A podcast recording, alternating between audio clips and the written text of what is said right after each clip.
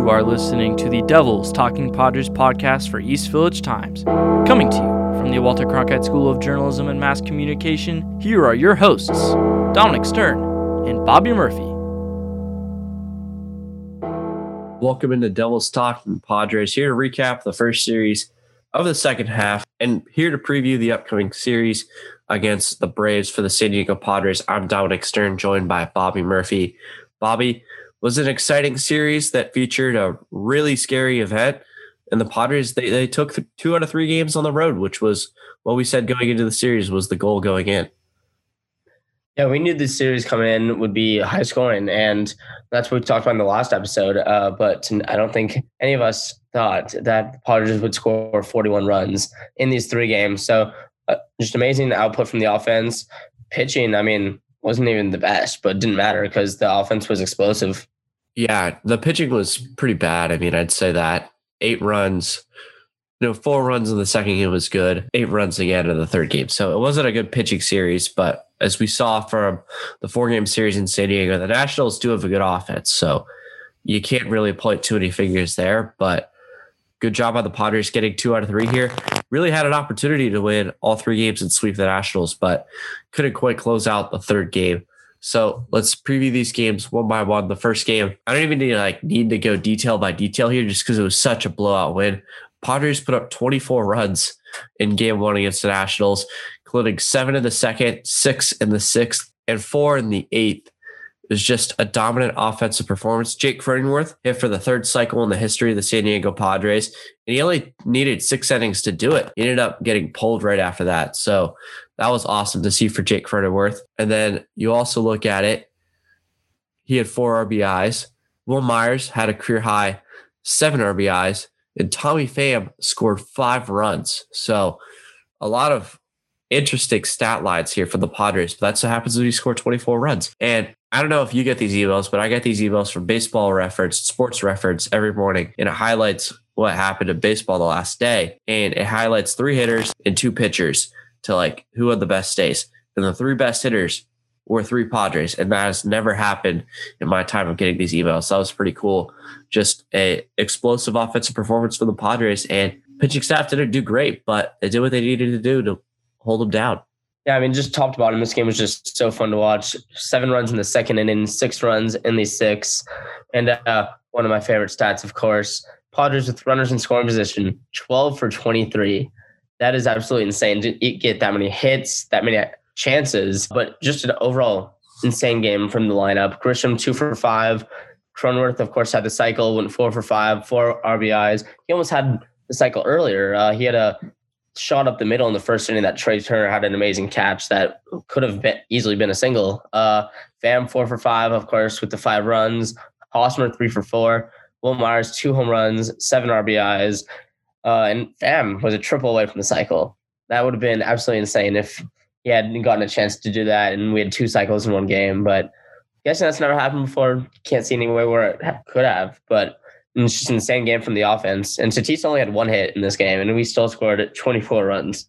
He also walked twice. So he got on three times, which is all you need him to do because we all know he can change the game when he's on the bases. He can steal a base. He can go first to third on balls that not a lot of people can. And in the next game, in game two, we saw him tag up from third on a fly ball that was caught by Trea Turner. So the stuff that Fernando's doing is absolutely insane. Uh, Padres ended up winning this game 10 to 4. The last three and a half innings had to be played on Sunday because of a shooting outside of Nationals Park. Really just a scary event. Ended up not being as scary as like what it seemed like, which is of course a really good thing, but uh, still scary. You know, you hear those gunshots and you, you never know where they're coming from, who they're aimed at, what the intent of the gunshots are. So Major League Baseball did the right thing to just call the game and shout out to the Padres players who were bringing people into the dugout to keep them safe. Ended up not being necessary, but they they had no idea. They didn't know what the current situation was. All they knew is that there were gunshots in the area, and they did what they felt was needed to be safe. So big kudos to them. More on the game. Blake Snell started on the road, and once again, it didn't go well. Four innings, four earned runs. So were six hits against him. There were four walks. That's not good. That's 10 guys in four innings. That's a 2.5 whip. Blake Snell needs to be better. And he only struck out three guys, 74 pitches, 42 strikes. He's got to find a way to be more in the zone and more effective because we know his pitches are good. They're just not in the zone and hitters are chasing less. So he needs to make an adjustment. Fortunately, the bullpen pitched five scoreless innings after him because they're just a really good bullpen. Blake Snell is a big part of the reason of why the Padres need to go out and probably get starting pitching at the trade deadline. Yeah, I mean, I knew that we all know that Snell on the road is very, very subpar. Uh, and again, there's another game where just our offense carried and didn't really matter. I mean, the bullpen did a great job, five innings shutout after Snell went four innings. Stammen got ended up getting the win, pitching the fifth.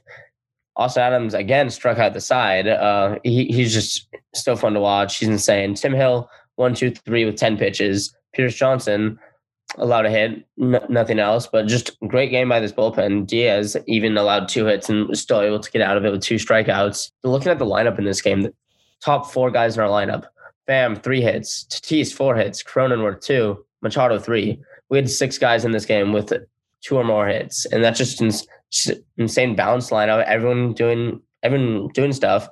Really, the only person that did not uh, was Grisham. He went 0 for 5. He had a, he struggled in this game today, but Pham got on base five times. That's awesome to see from him. And I know we've been talking about how hot he is, and it's just huge that we don't need to go out and make a trade for an outfielder, and now we can just focus on getting relief pitching, starting pitching. Now that we have Tommy Pham heating up.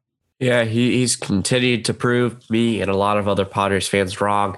He's setting the table at the top of the lineup, so that, of course, is a really good sight to see.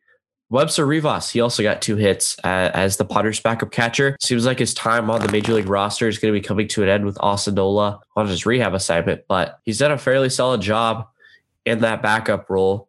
228 average I mean, for, as a catcher. Can't do much worse than that. Over 300 OBP. He's doing his job. So uh, I applaud Webster Rivas there. Game number three this was the game the Padres dropped eight to seven. Started by Joe Musgrove. He allowed four runs in the third inning, but was able to get through five innings. Didn't allow a run in any of the other innings. Eight hits from him in five innings, two walks. It's a two whip. He probably needs to be a little bit better, but he only allowed four runs, so could have been a lot worse from his end. The Padres immediately responded at the top of the fourth with three runs, courtesy of an Eric Hosmer home run he, like we said in the last podcast, was starting to do really good going into the All Star break, which it felt like it was bad timing because you never want to be going good going into the All Star break and then come out of it and you've lost your rhythm and whatnot. But very good to see launching Ohaz, and that was awesome. Jurickson Profar tied it up in the seventh. So at this point, the Padres, they're down 4 nothing against Max Scherzer. They came back and tied it up against him. So that was awesome to see. And in the in the eighth inning, Manny Machado, he gave the Padres a lead. So they scored six unanswered runs. But Emilio Pagan came in and allowed two home runs, and the Nationals took the lead in the eighth. But the Padres, they came back around, tied it up in the ninth before Mark Melancon came in in a non-safe situation, and he couldn't get the job done, and the Padres lost eight to seven. What were your thoughts on this game?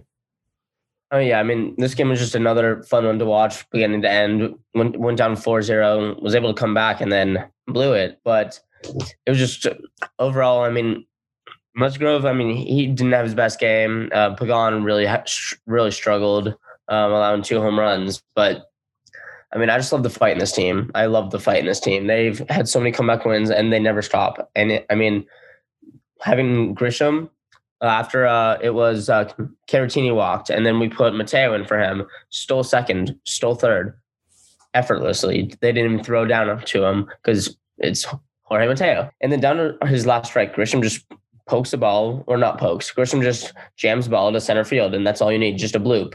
And that's how we got Mateo to score. And then we got Mateo on first. Tatis gets intentionally walked. Cronenworth gets walked. Bases loaded, two outs and Manny Machado strikes out looking. I mean, I know he hit the home run in the eighth inning, but he's got to be swinging there. It's a low strike. It wasn't too low. It was obviously a strike, and Manny knew it was a strike.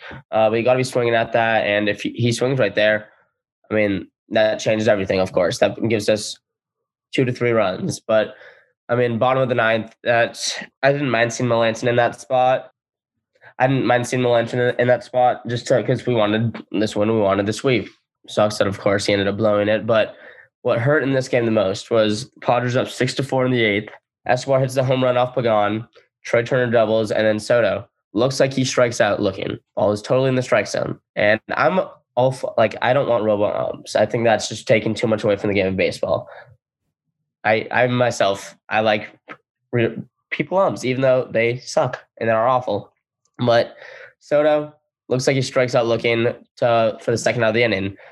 They call the ball. Next pitch, he just pokes the ball outside of the outside third for a home run, and it was really the equivalent of ball don't lie. And it was just it's Juan Soto. He had an insane series, and I wasn't too upset about this loss uh, just because of the, these past two games. But this was a game the Nats could have won, or could have won, blew it, then won. But this is totally a game that the Padres should have won. But I wasn't too disappointed after most losses like this, just because of the previous two games in the series.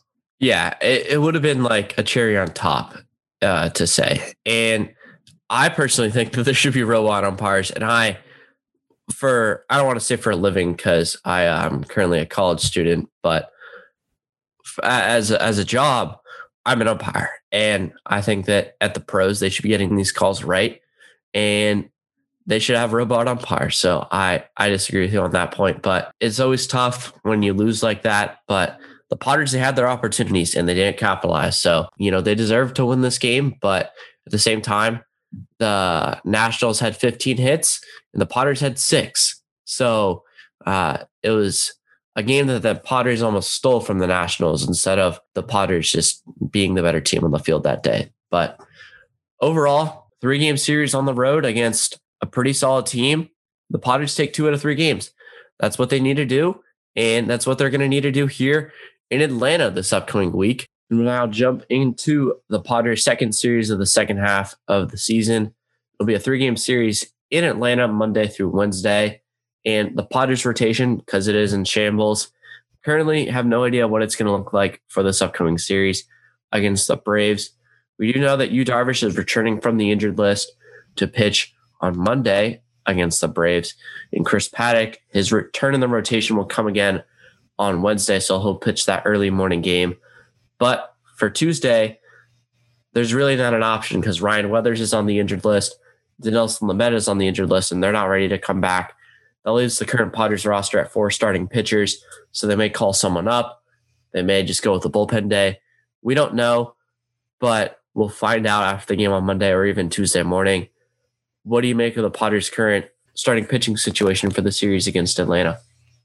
Yeah, I mean, with Darvish starting the first game, I mean, he's really been struggling uh, in the month of July. In the that starting against the Nationals, he went three innings, six runs with eight hits, and allowed four runs on six innings to start before that against the Phillies right before the break. And he just his ERA is now, I mean, still great ERA up to 3.09, but it's gone up a lot in his past two starts. But what really the, the issue is for him, he's been getting a lot more fly balls and ground balls, um, and the balls have just been getting hit harder, hit, getting hit higher, and his ground ball rate has gone a lot down.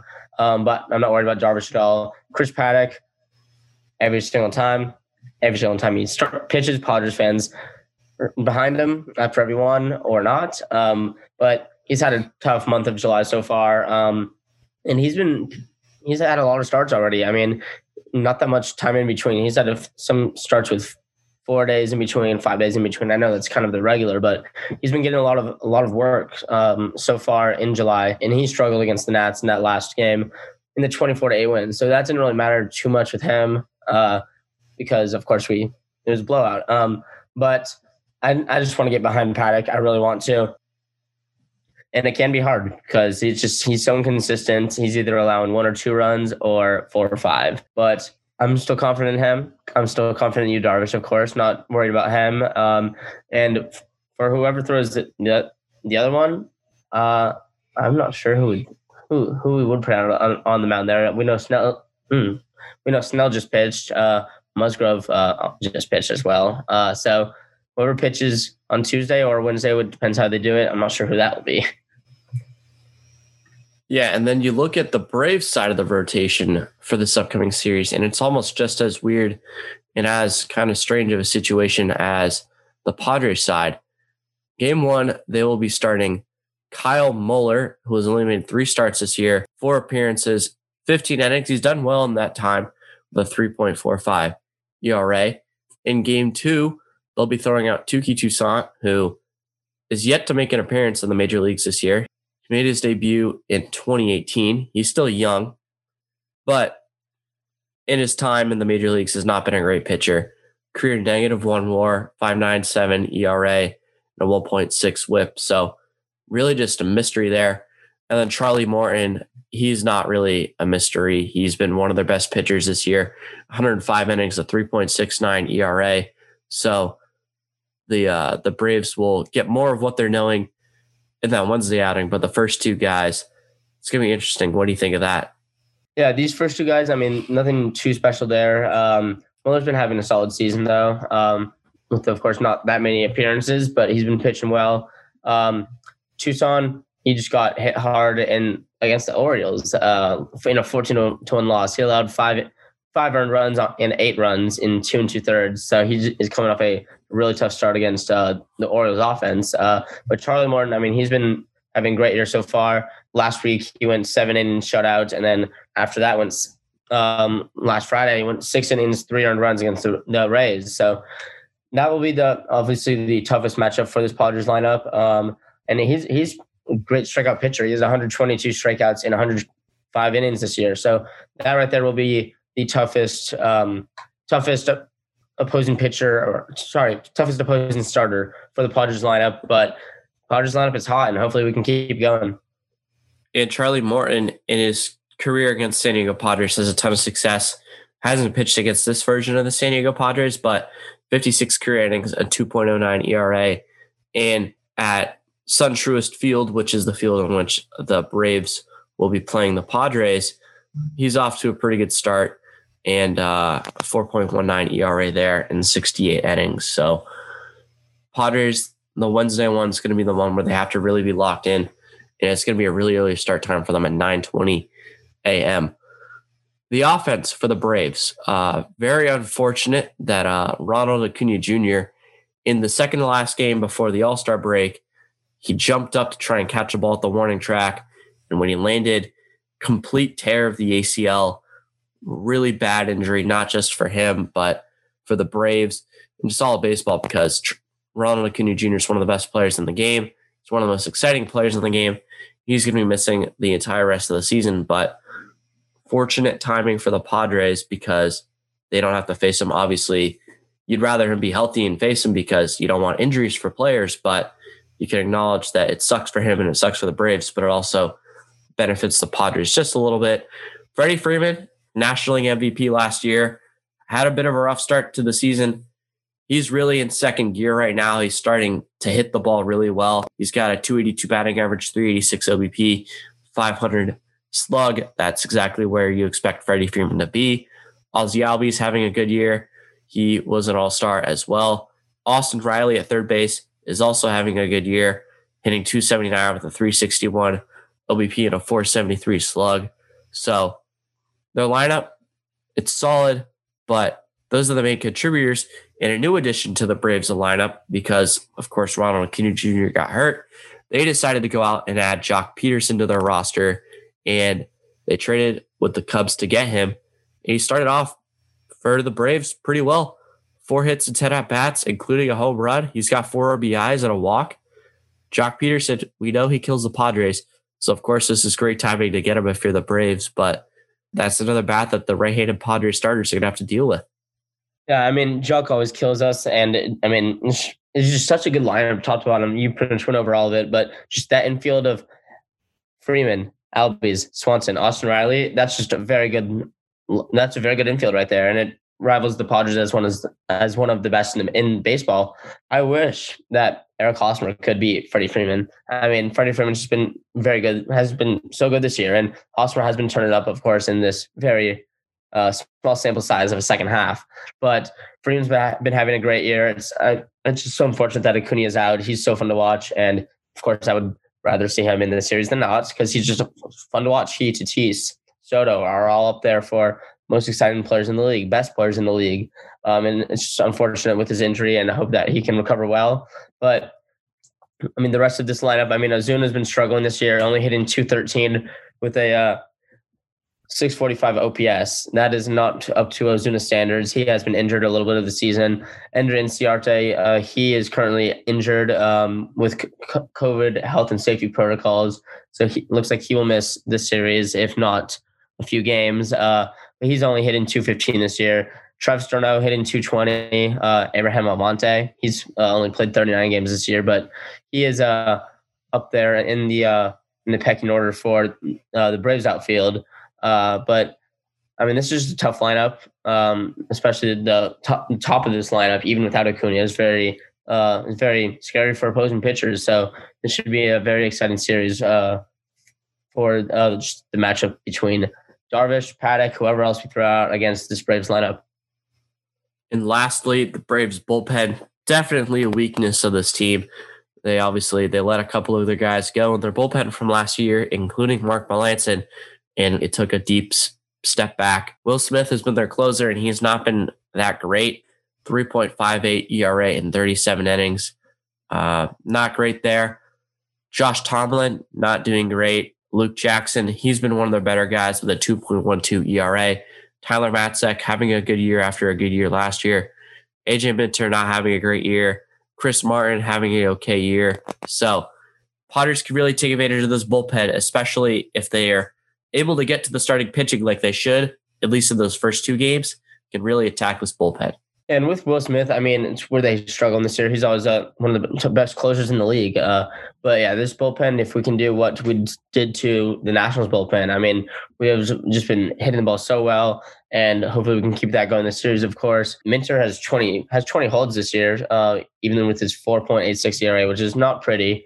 Uh, but Tyler Matzek, he's walked 24 guys in 33 innings. So if he comes in late, late seventh, eighth inning, Padres just got to stay patient uh, and just, of course, draw draw some walks. But this will, I mean, still feeling confident in this series, of course. Not still, I am feeling very confident in this series. We should be able to win at least two out of three in Atlanta, even against uh, a team who has been struggling this year. I, I thought that they were locked to win the division, um, even with the Mets there.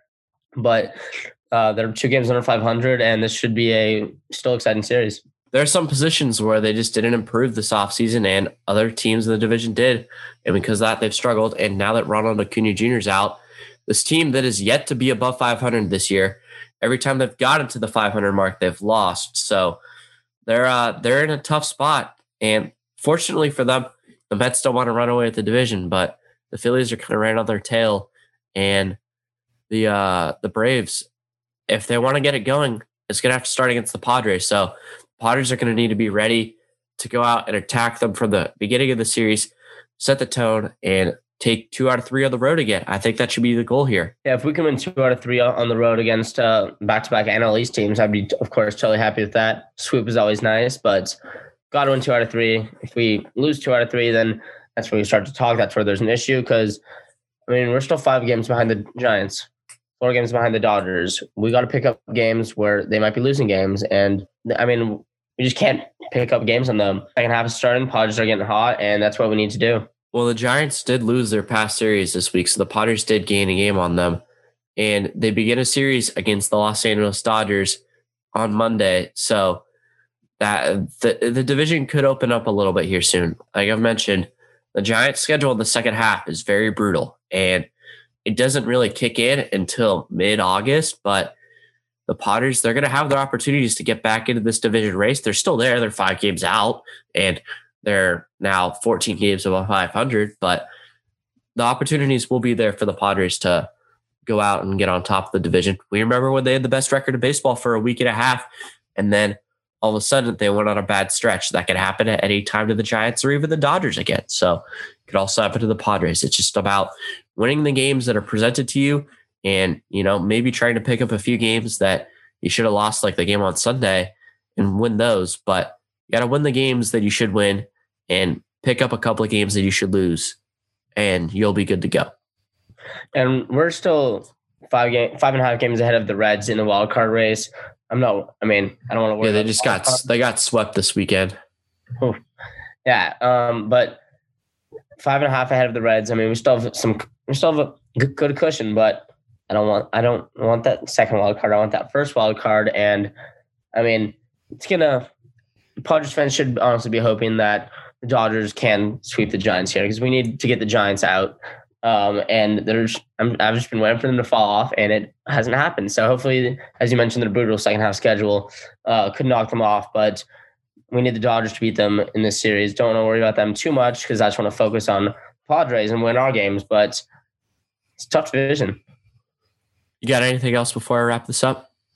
No, sir.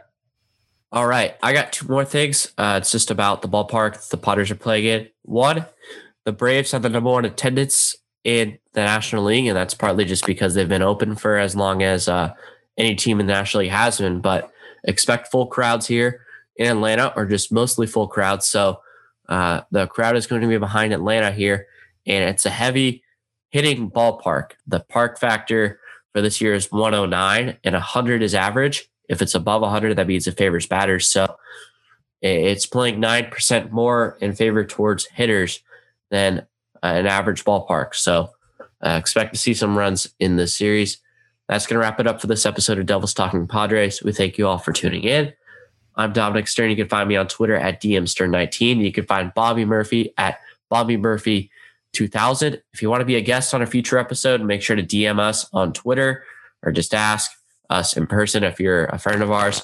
We always love to have conversations with other fans about the Padres and get other point of views. Make sure to follow us at EVT underscore news. Find all of our content at eastvillagetimes.com. Running a lot of trade rumors and all that stuff. Uh, writing articles, going in depth about why guys would fit, why guys won't.